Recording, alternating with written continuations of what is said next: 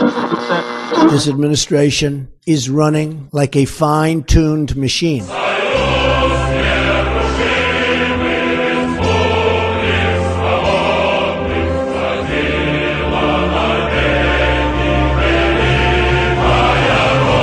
Oh my God, they've got a madman on their hands. Podcasting from a secret location deep inside the political colossus.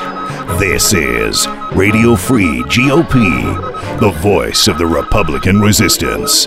What did the president know, and when did he know it? We will have no truce nor parley with you or the grisly gang who work your wicked will. You do your worst, and we will do our best. It's 11:59 at Radio Free America. This is Uncle Sam with music and the truth until dawn. Right now, I've got a few words for some of our brothers and sisters in the occupied zone. The chair is against the walls. The chair is against the walls. We're going to hold on to him by the nose, and we're going to kick him in the ass. We're going to kick the hell out of him all the time, and we're going to go through him like crap through a goose. This is Radio Free GOP with your host, Mike Murphy.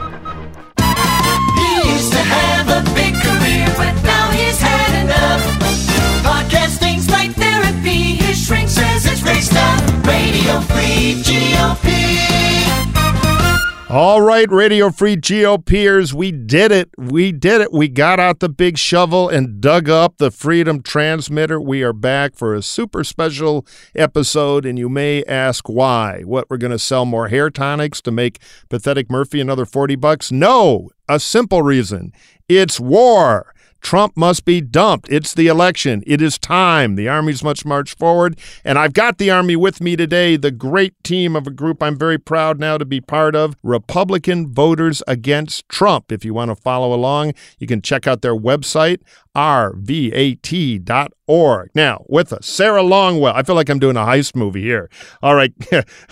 the chief, Sarah Longwell, president of Longwell Partners, co founder of Defending Democracy Together, publisher of The Bulwark, which you ought to check out. It is a great kind of beacon of Republican and conservatives who are unhappy with the president. And of course, our leader and honcho at Republican Voters Against Trump.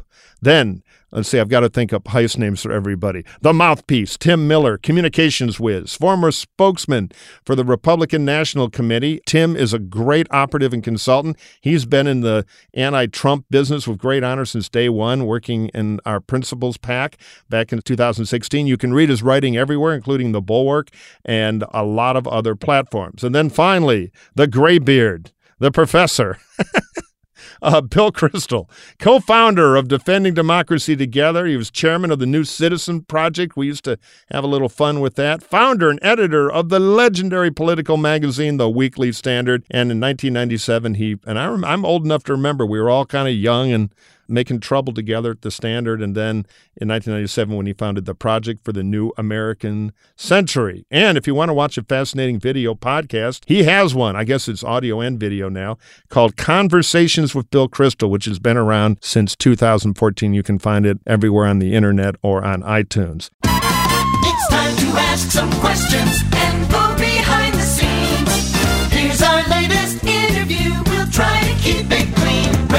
Free GOP.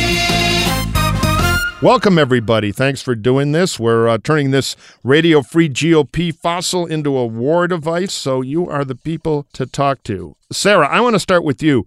Tell us the story of Republican voters against Trump, how it came to be, and I want everybody to talk about why they enlisted, because this uh, this has not been a, a popular career move inside the Republican Party, but it's obviously the right thing to do, and I know how proud you are all to be doing it. Well, Mike, the story really starts in the rooms of sad Republicans uh, shortly after the election.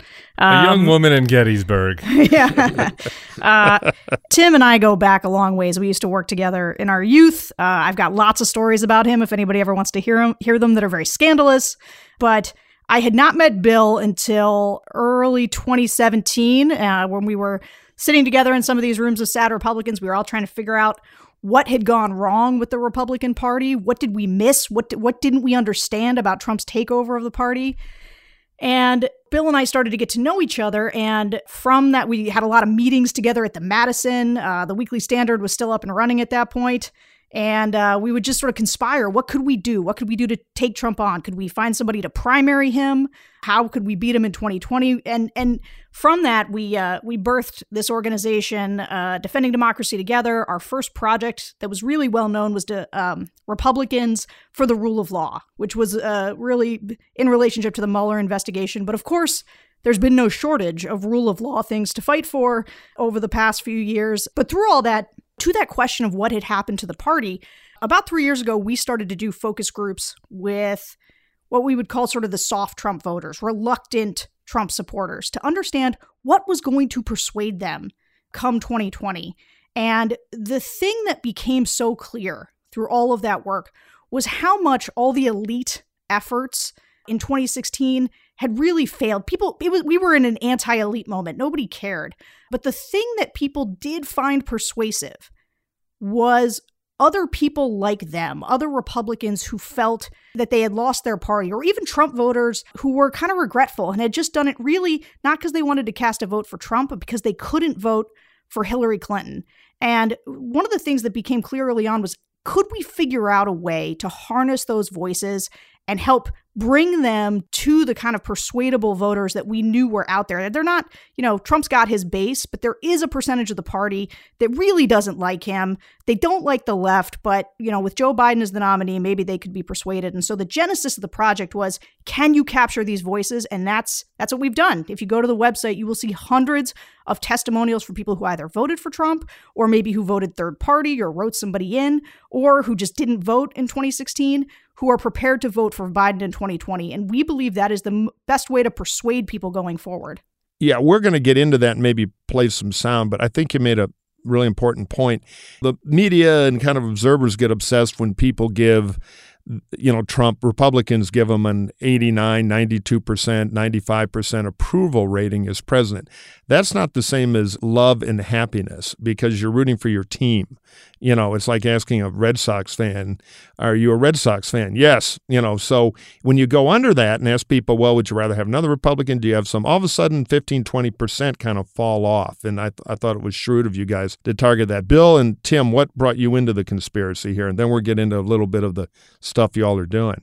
I'll chime in. I came in later. I guess we'll let the gray beard go last. Um, youth first, and um, you know, as, as, you said, Mike, I, I think after uh, I was communications director for Jeb in 2016, and started with that Our Principles PAC basically two days after, instead of sitting on the beach like I wanted to. Funny aside about Our Principles PAC, it's a very Veepish name because everybody involved except for me and Katie Packer ended up being for Trump in the general election after he won. So it was kind of a it was our, uh, our fungible know, principles. Yeah, back. fungible principles. But um, so after 2016, while Bill and Sarah were sitting in sad rooms of Republicans, I was sitting alone in my room, sad, sadly, and watching very sad movies and reading, you know, a little life over and over again. And so while I was grateful for them getting into the fight early, uh, I needed a breather from it. But uh, Sarah and I started talking last year, and look, I, I, think exactly what Sarah said is true. I wanted to take another swing at him. I, I felt like um, it was uh, uh, that there are more Republican voters out in America than people realize who, who are going to be willing to jump ship.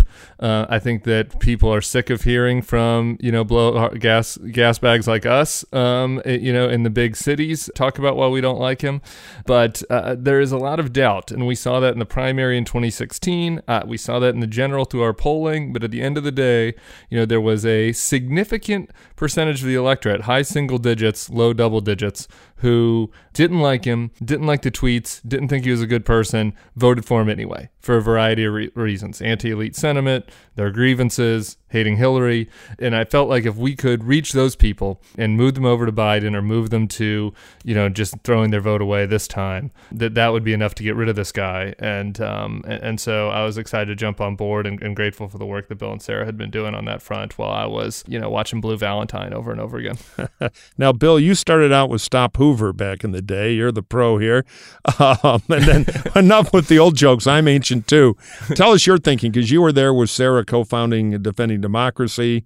You've been a notable anti Trumper from day one. Uh, I've been anti Trump since 92 simply because I had to deal with them in New Jersey when I worked for Christine Todd Whitman. He was in Atlantic City. And, uh, it uh, you could tell pretty cool that he was a human made out of uh, dental plaque.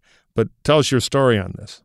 Yeah, I guess I've always had a soft spot for what seemed to be hopeless causes, and so it's the the Republican organizing, helping to organize Republicans against Trump, uh, whether on the Hill and in terms of supporting various efforts to curb him, all the way down through impeachment. That uh, we did that a lot through Republicans for the Rule of Law, trying to find a primary candidate against him. And I mean, I will say to our credit that we persevered in the sense when every when the polls were, as, as you said, Mike, 91% of Republicans support Trump and no Republicans are against Trump, and just give it up and just join the more general uh, opposition to Trump, which we're part of too, obviously, and we work with a lot of Democrats, and that's fine. And we're going to vote for a Democrat this this November. But I think the one thing we always kept in mind was that at the end of the day, Trump won a very narrow victory based on getting a lot of reluctant Trump supporters who had been traditional Republicans to vote for him, to come back to him at the end because of Comey, because of Hillary, because of whatever. Uh, in 2016, when the economy remained good, he held most of those people, but we always had the sense that you could pry two, three, four percent of them away, and that would make a huge difference, obviously, given how narrow Trump's victory was.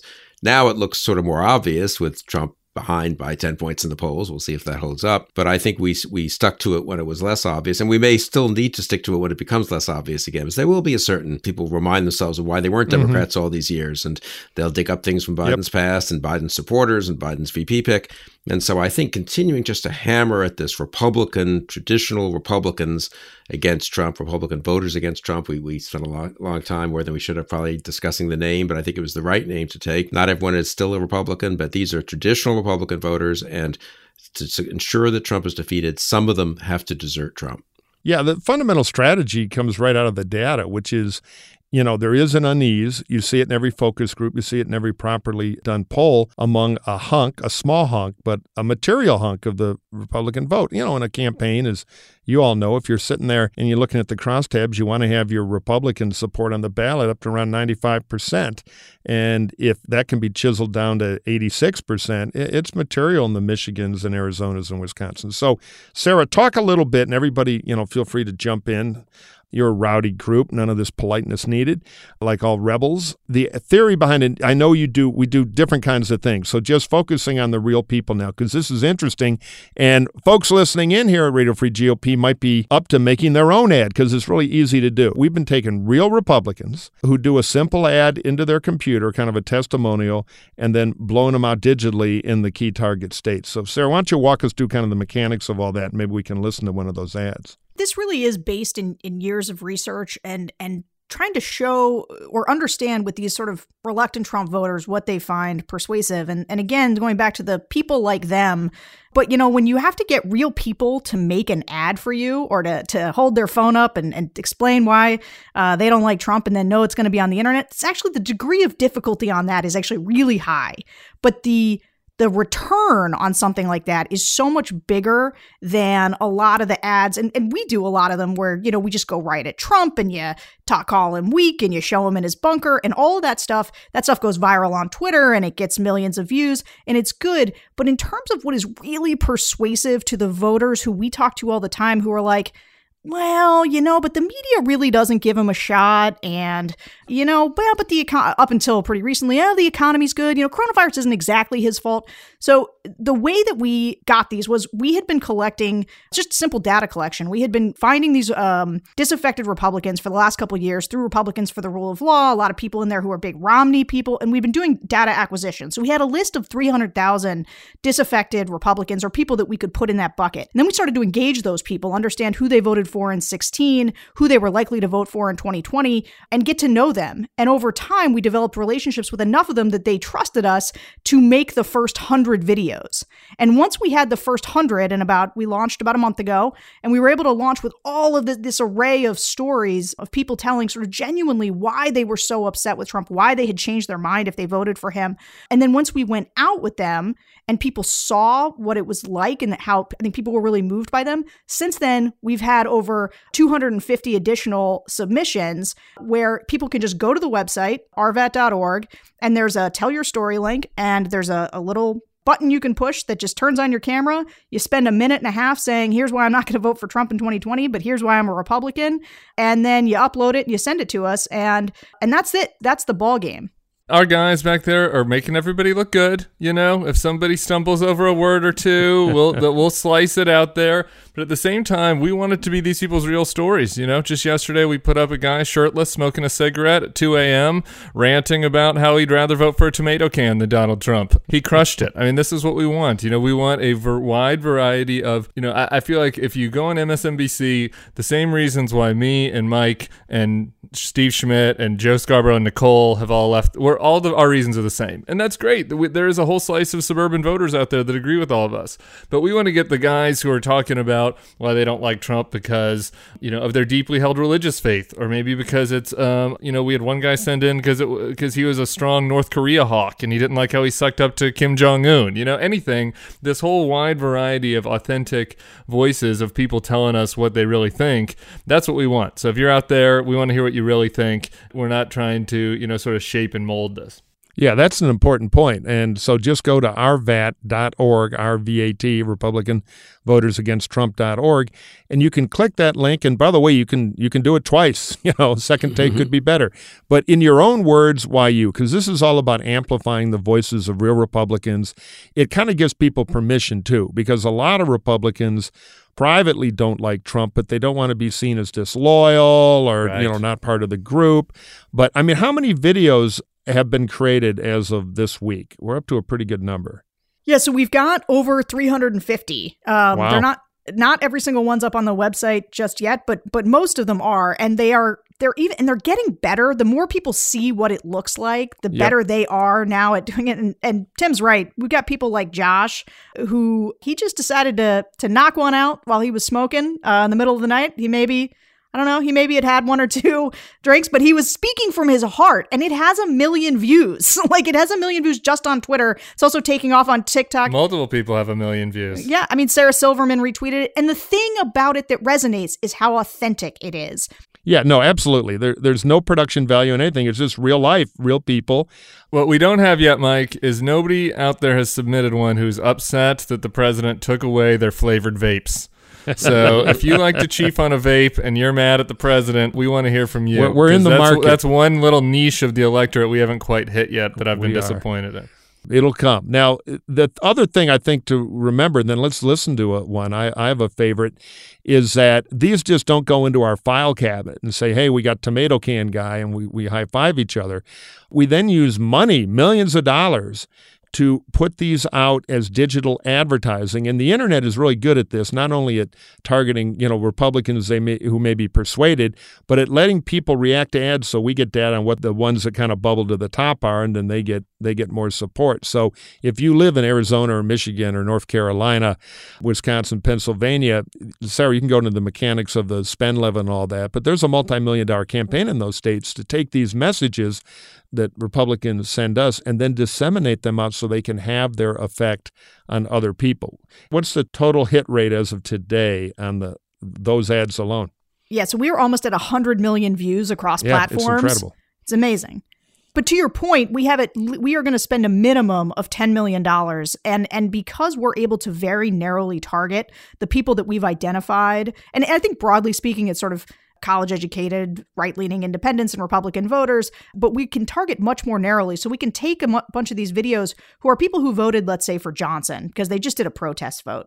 You can take third party voters who are now going to vote for Biden and you can target those at other people who voted third party in 2016 Right, and help sure. tell specific stories to them. And remember, we're in a world where Trump's total margin among Wisconsin, Pennsylvania, and Michigan out of uh, 13.5 million total votes was only 77,000 votes. So again, a little, a 5 to 10% move among just Republicans, let alone the, the rest of the universe, could be very material. Well, why don't we listen to one? I feel like I'm doing a movie pitch here. I think you brought a little tape, Tim. One of my favorites is from a retired Army Ranger. We didn't write a word of this. He sent this in, and it's one of our most popular videos. Let's take a listen. Hi, my name is Justin Clark. I live in Washington State. I was raised as a Republican. I voted Republican almost my whole life up until 2016 when uh, Donald Trump ran for president. I had no idea he was as bad as he is, but I knew that he was unfit to be president. So I didn't vote. I couldn't vote for either candidate. I thought I would make this video not because I'm not voting for Donald Trump again in 2020, which I'm not, but because I'm not voting Republican ever again in my lifetime, or at least until every member of Congress that's currently serving in the GOP is voted out of office. The modern day GOP is unrecognizable from anything I've ever known or understood. There is no fiscal conservatism. There's no there's no values. There's no operating principle by which they govern. And so I'm asking all Americans, but particularly Republicans, to vote for Joe Biden in 2020. And he's not doing this. He's not running for presidency to enrich himself or build a tower in Moscow. He's not going to use Russian intel and WikiLeaks to win the election. Joe Biden won't extort our allies that are fighting Russia to drum up fake dirt on his opponents. I did five deployments in service of this nation, four with special operations with the 75th Ranger Regiment.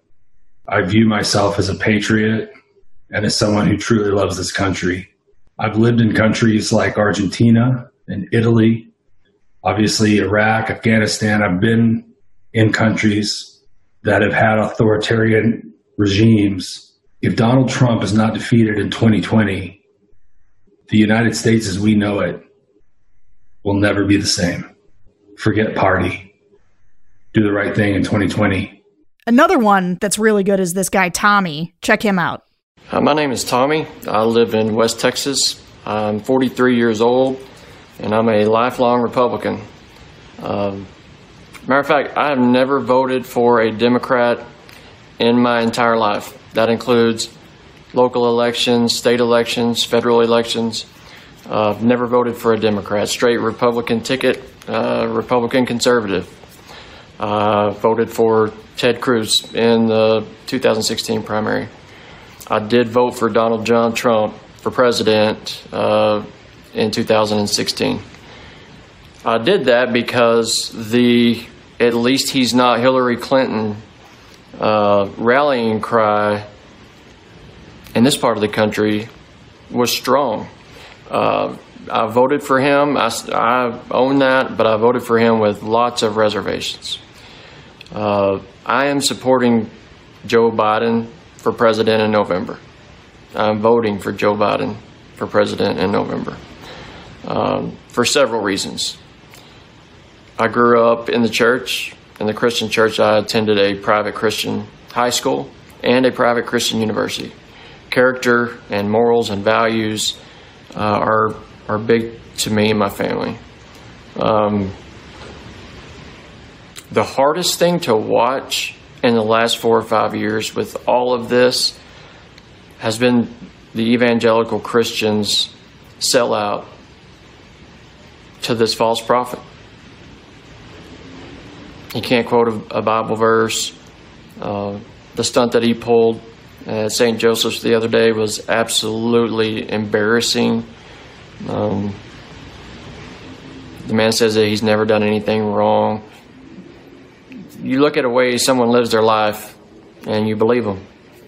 And one thing about Donald Trump is he doesn't, he'll say that he's something, but he doesn't pretend to be anything that he's not. And I believe uh, if Donald Trump is elected for four more years, that our country will go down the darkest path in its history. At least, at least since the Civil War, I believe that. Some may say I'm overreacting, or, uh, but I truly believe that. And I hope that there are like minded conservative Republicans just like me that will finally say, look, this is, this is nuts. We've had enough, and uh, we can't support this. Joe Biden, November 2020. Now, in addition to those, and again, if you want to make an ad, go to rvat, rvat.org, follow the link to make an ad, and make an ad. Join 350 other people, and that number grows every day. You too can join the movement. So, in addition to those ads, which are the bulk of the digital advertising campaign, we can't help once in a while kind of tweaking the president. And those ads tend to go viral too. Uh, Sarah or Tim, you want to talk about the Department of Ungentlemanly Warfare and some of the just kind of ads that we don't put a lot of money behind, but they get millions of views for free and they kind of help shape the agenda and we know also make for angry uh, Trump dregs in the White House. My favorite ungentlemanly warfare ad, I hope people have seen it, is about our old friend Mike, Lindsey Graham, and Mhm. Bill, uh, uh, maybe Sarah, all of our old friend Lindsey Graham. My good friend Scott Conroy was doing a series of behind the scenes interviews in 2016, and and, and he was in the car with uh, with Lindsey Graham right around the time that Vice President Biden's son had died, and Lindsey Graham gives one of the most heartfelt um, just odes to Joe Biden and what kind of person he is, um, and and um, how much he admires him. You can feel how genuine it is, and and this was kind of before Lindsey, you know, went went to the dark side, and so you know, uh, uh, our our main man Barry Rubin kind of compiled that video with what Lindsey Bu- Lindsey had said about Trump back when he's being genuine, and the contrast is just so stark between the way that Lindsey talks about Biden and the way that he talks about Trump, and uh, you know, the ad just has gone to the moon, and um, it's something that I think will continue to dog Lindsey for the rest of this campaign, and it's it's fun because it hits from both angles, right? I mean, it hits both Lindsey and Trump um, in a very real way, and so that that's one example. But um, I, you know, Bill and Bill and Sarah have some other fun ones besides that. Well, let's give a quick listen to that soundtrack. And again, you can actually see all this stuff at rvat.org. Uh, they're all compiled there. But let, us listen to the ad that Lindsey Graham would rather several million people didn't uh, didn't click on. Well, I want to talk to the Trump supporters for a minute. What is Donald Trump's campaign about? He's a race baiting, xenophobic, religious bigot. And you know how you make America great again? Tell Donald Trump to go to hell. If you can't admire Joe Biden as a person, then it's probably you got a problem. you need to do some self evaluation. Because what's not to like? He is as good a man as God ever created. He said some of the most incredibly heartfelt things that anybody could ever say to me. He's the nicest person I think I've ever met in politics. This is a defining moment in the future of the Republican Party. We have to reject this demagoguery, and if we don't reject Donald Trump, we've lost the moral authority, in my view, to govern this great nation. Oh man, that one is tough. You know, uh, and Bill, you, might have a thought about this too. We worked so closely together on McCain 2000. I knew the good Lindsey Graham. Was a good friend of mine, and seeing you know what he's done to I don't know be part of the action in the land of Trump or to hold his seat is one of the most depressing things I've seen in politics. It's sure not the Lindsey now that I once knew. No, and I worked with him closely on a lot of foreign policy issues. He was a huge supporter of the surge in Iraq in 2007, which I was a big defend advocate for and defender of, and and he helped fight that fight, helped McCain really fight that fight in the Senate, and such a and Lindsey was such a shrewd strategist uh, in the Senate on that kind of stuff, and. Uh, it's sad to see what's happened, but it's sad to see what a lot of our friends, where a lot of our friends have gone either into uh, outright enabling of Trump or silence about Trump. I wish we could include this, Bill. I don't know about you. I, I had drinks with Lindsey one time in New Hampshire, you know, late into the night in the 2016 campaign, where he was saying the worst shit imaginable about Donald Trump. I Mhm. mean, it, you know, made my TDS look mild by comparison, and so it really is just shocking the the shift, and I think that's what makes it so powerful. Well, we're going to go out now with one more ad. We had a little fun with Donald Trump hiding in the bunker. That is another spot that got a big viral multi million hit. And then after that, a commercial. Where is the president in a time of national emergency? Hiding. Hiding in his security bunker, watching his shows, afraid, alone.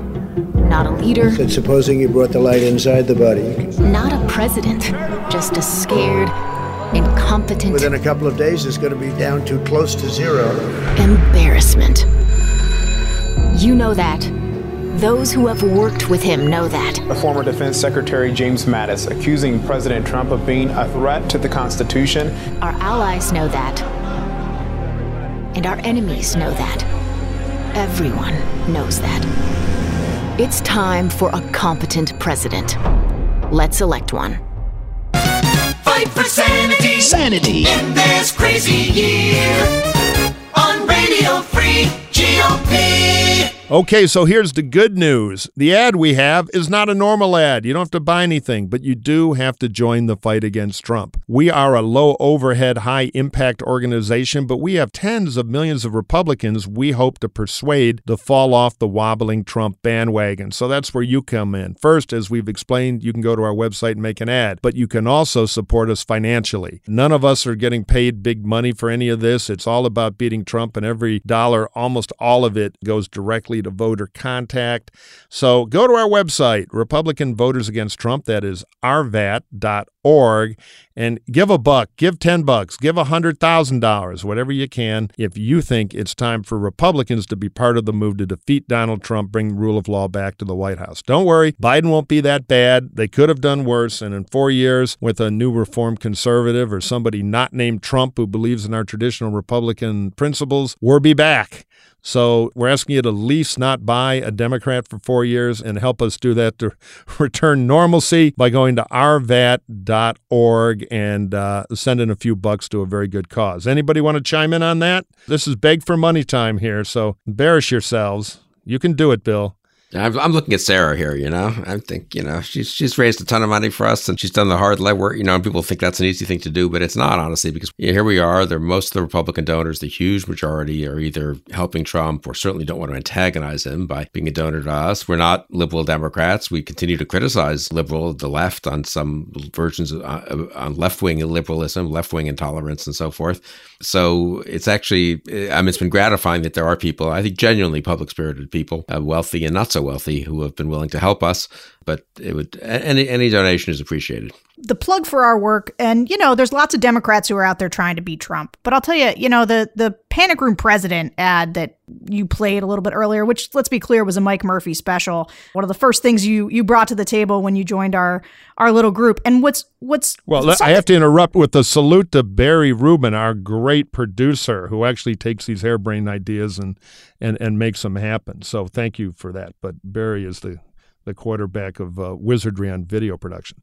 Yeah, Barry is a legit genius. But I think one of the things that Republicans who are trying to take Trump on, you know, one of the things we see online all the time are why are Republicans so much better at this than Democrats? And I'm not sure that it's that exactly. I think we're we're angrier uh, at Trump because he took something different from us than he did Democrats and hijacked our party and poisoned our country. But the thing that I think we understand and something that was really shows up in that ad is you know a lot of these left wing ads say like well Trump's an authoritarian and they make him look like this this bully strongman and they don't realize that that is part of his appeal you know Right, to a right. fair number of republican voters whereas what you understood as a republican is he making him look weak making him look afraid that is the thing that actually moves republican voters and so i think there's a there's a real pitch to be made here about like we understand how to beat this guy in a way that the democrats don't so if you want to you want to It's a spend family your dollars feud, you know. Yeah. Nobody knows how to cut your brother in the deepest way than you do. You know, um, you know, you know all the deepest hits. That is so totally right. And it is a holy mission because it is our church that has been desecrated. Yes. So we have a special rage in our step because uh, we all joined different flavors and varieties of the conservative movement for a reason. We believe in this stuff and we think it can make America better. Yet, you know, you're in a world where lefty stuff that w- we're not so on board with doesn't have an alternative because Trump's doing cut rate Juan Perón fascism and ruining the Republican Party. So join us. Go to rvat.org, send a few bucks. It'll turn into more hate ads you're going to enjoy and more highly targeted ads that are going to persuade Republicans to fall off the Trump bandwagon. Remember, we moved 5 to 7% of Republicans from Trump to take him from 94 down to 87. It could be the difference in places like Arizona, Wisconsin, Michigan, and Pennsylvania. All the other stuff is getting covered. There are a lot of people doing lots of things, but this is a real rifle shot at a material vote, and uh, we'd love to earn your support. All right, let's get back to our discussion. When the president's a crazy man, you gotta talk some smack. Radio Free GOP. Bill, so let's talk big picture a little bit. People are kind of cocky now because there are all these big polls. But, you know, you guys were there when there were no big polls, and there could be much tighter polls again. The worst thing to be in this early moment in an election is cocky, particularly with somebody who has big resources behind him and will do absolutely anything to win. What's your take on all that? No, that's right. I expect the race will tighten. There'll be things that Joe Biden does that some people don't like. There'll be external events that will be favorable to Trump or that Trump can play to his favor. He's got all those resources and he's totally ruthless, totally shameless. He'll demagogue. He'll use the federal government to his advantage and the instrumentalities of the federal government in a way that no one has. Nixon sort of touched on a couple of these things in a very minor way.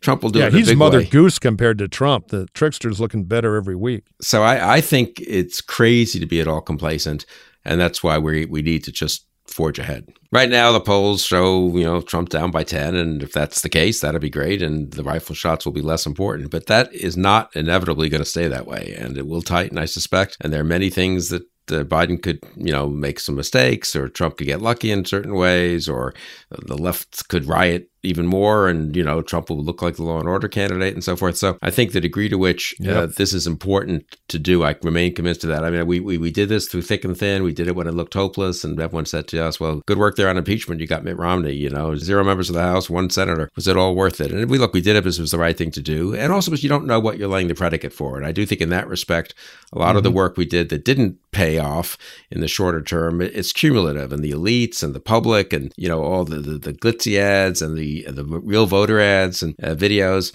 You know, it's it all adds up to a gradually convincing people who were reluctant for Trump in the first place. Some of them were enthusiastic, most of them reluctant for Trump in the first place, or reluctantly sat it out in 2016. That didn't like either. That you know what, it just we can't have four more years of this. I think that was uh, the one insight I think we had early on. I think I said this way back in 2017 is people could say to they could have voted for Trump. They could say to pollsters they approved Trump. And I remember a lot of our friends were very depressed when Trump's approval was hanging in there in the high mid or high 40s even. That doesn't mean they want to reelect Trump. Four more years of this, four more years with the guardrails gone, four more years of Trump being Trumpier and people more desperate to enable him, and, and none of the checks that were there in the first couple of years, both institutional checks and personal checks, and just the history. I was talking to a, a diplomat actually uh, yesterday uh, from an embassy here in, in D.C., a friend, genuine friend of the U.S., wishes us well and stuff. And the degree to which this is a little exotic as a voting issue, but the degree to which people have been willing to kind of work around Trump for four years, our allies, and try to keep the alliance structure together and try to keep the checks on Putin together and the checks on China.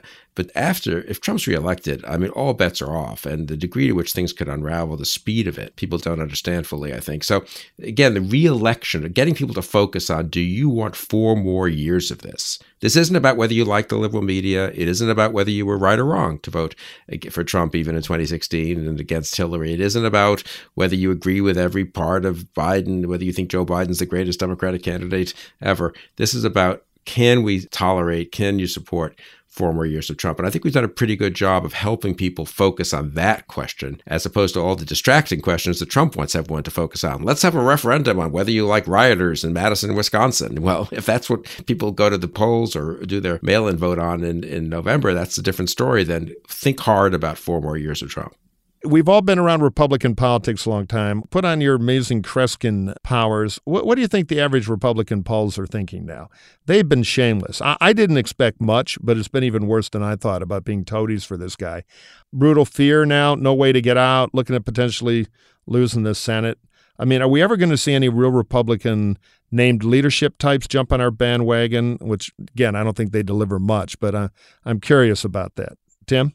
No, I don't think. I mean, they're they're all very pregnant. I, I like you, Mike. I, you know, I, I had a sense that the party was ready for a populist moment. So Trump winning the primary didn't really surprise me that much. Um, it surprised me a little bit, but I was deeply surprised and shocked and disappointed by how everybody has gone along, besides Mitt Romney and a few who left, like Jeff Flake.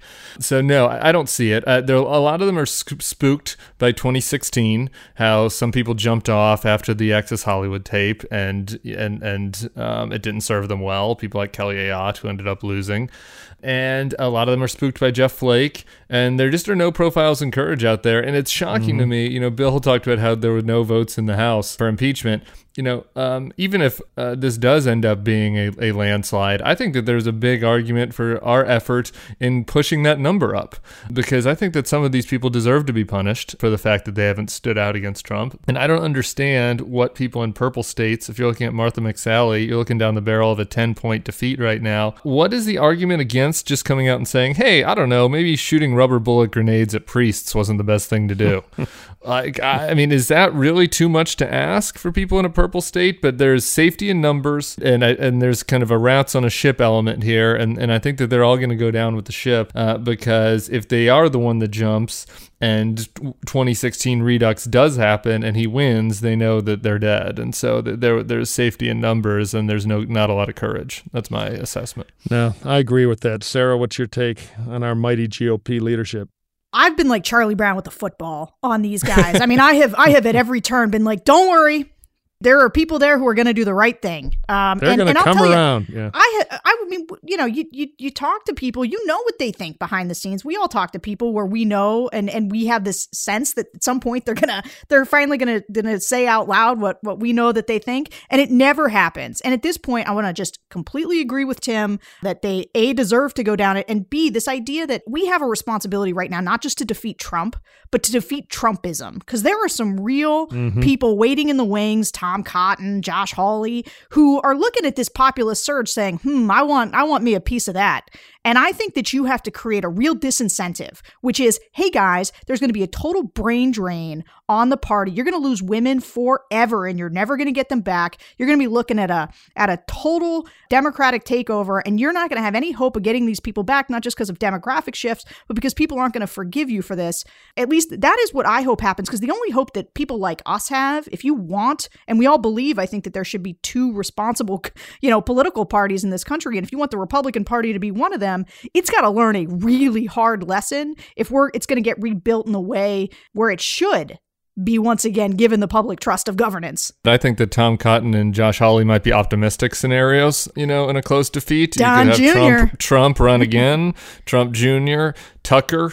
Honestly, I, I think that in a close defeat, 2024 race, a Trump family member or Tucker would be the front runner as it stands today. Uh, and and Oh, so regular Mount Olympus. exactly, we we could be so lucky with Josh Hawley. It's why the blood splat has to be as big as possible and the political pain has to be as much as possible. Because one thing parties don't abide over time is losing because they know it's existential and there won't be a party anymore. So the bigger the damage and the more pain that's assigned to Trump. You know, I mean, if you look at it since 16, this is one of the great myths. Since Donald Trump took the oath of office, the Republican Party has underperformed or gotten wiped out. It's one of the two in every single ballot test. Every time we go. That's why we lost the House. That's why, you know, we've lost control of, I think, 10 governorships and state legislative seats. It's been one loss after another. The country wants to fire and punish Donald Trump. So if we get clobbered enough this time, as painful as that is, well, I've never voted Democratic in my life. I gave 500 bucks to Joe Biden. I'll probably give him 500 more, which, you know, again, I, I almost had to go on oxygen just because of this. You know, it's just not what I'm programmed to do as somebody who's been in the Republican trench for 30 years. But if we don't stop this, it's going to destroy the conservative moment, and we'll be spending our time picking between different flavors of socialism in the future. So, thank all of you for what you're doing. I want to finish up with one kind of fun thing we ought to talk about. Last week, the Department of Ungentlemanly uh, RVAT Warfare had a little fun, but also, frankly, I think put a spotlight on something that counts. We had a polling firm talk to 600 real voters in Duval County, Florida, which is commonly known as Jacksonville. It is where Donald Trump has done the shotgun marriage convention and said, I'm coming there. And what's notable is it's a soft, lean Republican county. We used to win it by double digits. Trump only won it by a point and a half, Romney by three and a half. It's vital swing territory in Florida, but it does lean R. And we asked people, Do you want the convention? And Tim and Sarah and Bill, what did they tell us? 49 39, our poll showed people did not want the convention uh, in Jacksonville when they were informed a little bit about how many people might be coming. And so the risks went up a little bit, but it was basically a 10 point, 12 point gap. I think there's a new poll out today as we speak uh, that shows actually a slightly bigger at the University of North Florida looked at our poll and decided, hey, they're in Jacksonville. Shouldn't they be doing this too? You know? And uh, they did it, they commissioned a poll. And I think it's like a 15 point gap of people not wanting it there, which I think is interesting and important. And I think, incidentally, the actual convention itself becomes, I mean, we all, it, uh, there are political advantages to messing up their convention, so to speak, getting a negative, you know, getting questions posed to them.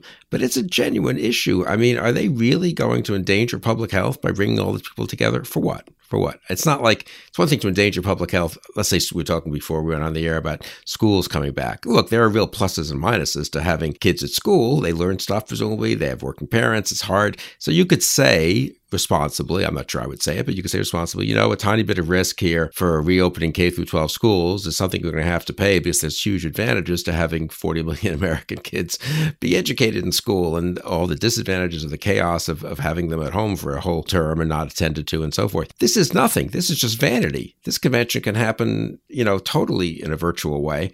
Uh, and so people are being asked to endanger their health for the vanity of Donald Trump. You know, it's not just on this point of Biden. I'm very struck. I think it's been smart. You know, Biden is in the basement and all this, and people are talking, oh, it's too bad he has to stay there. I give him credit, honestly. I mean, maybe he's doing it for other reasons, partly, but I give him credit for actually doing the responsible thing in terms of public health. You know, it's not a trivial thing. Go deeper into the basement.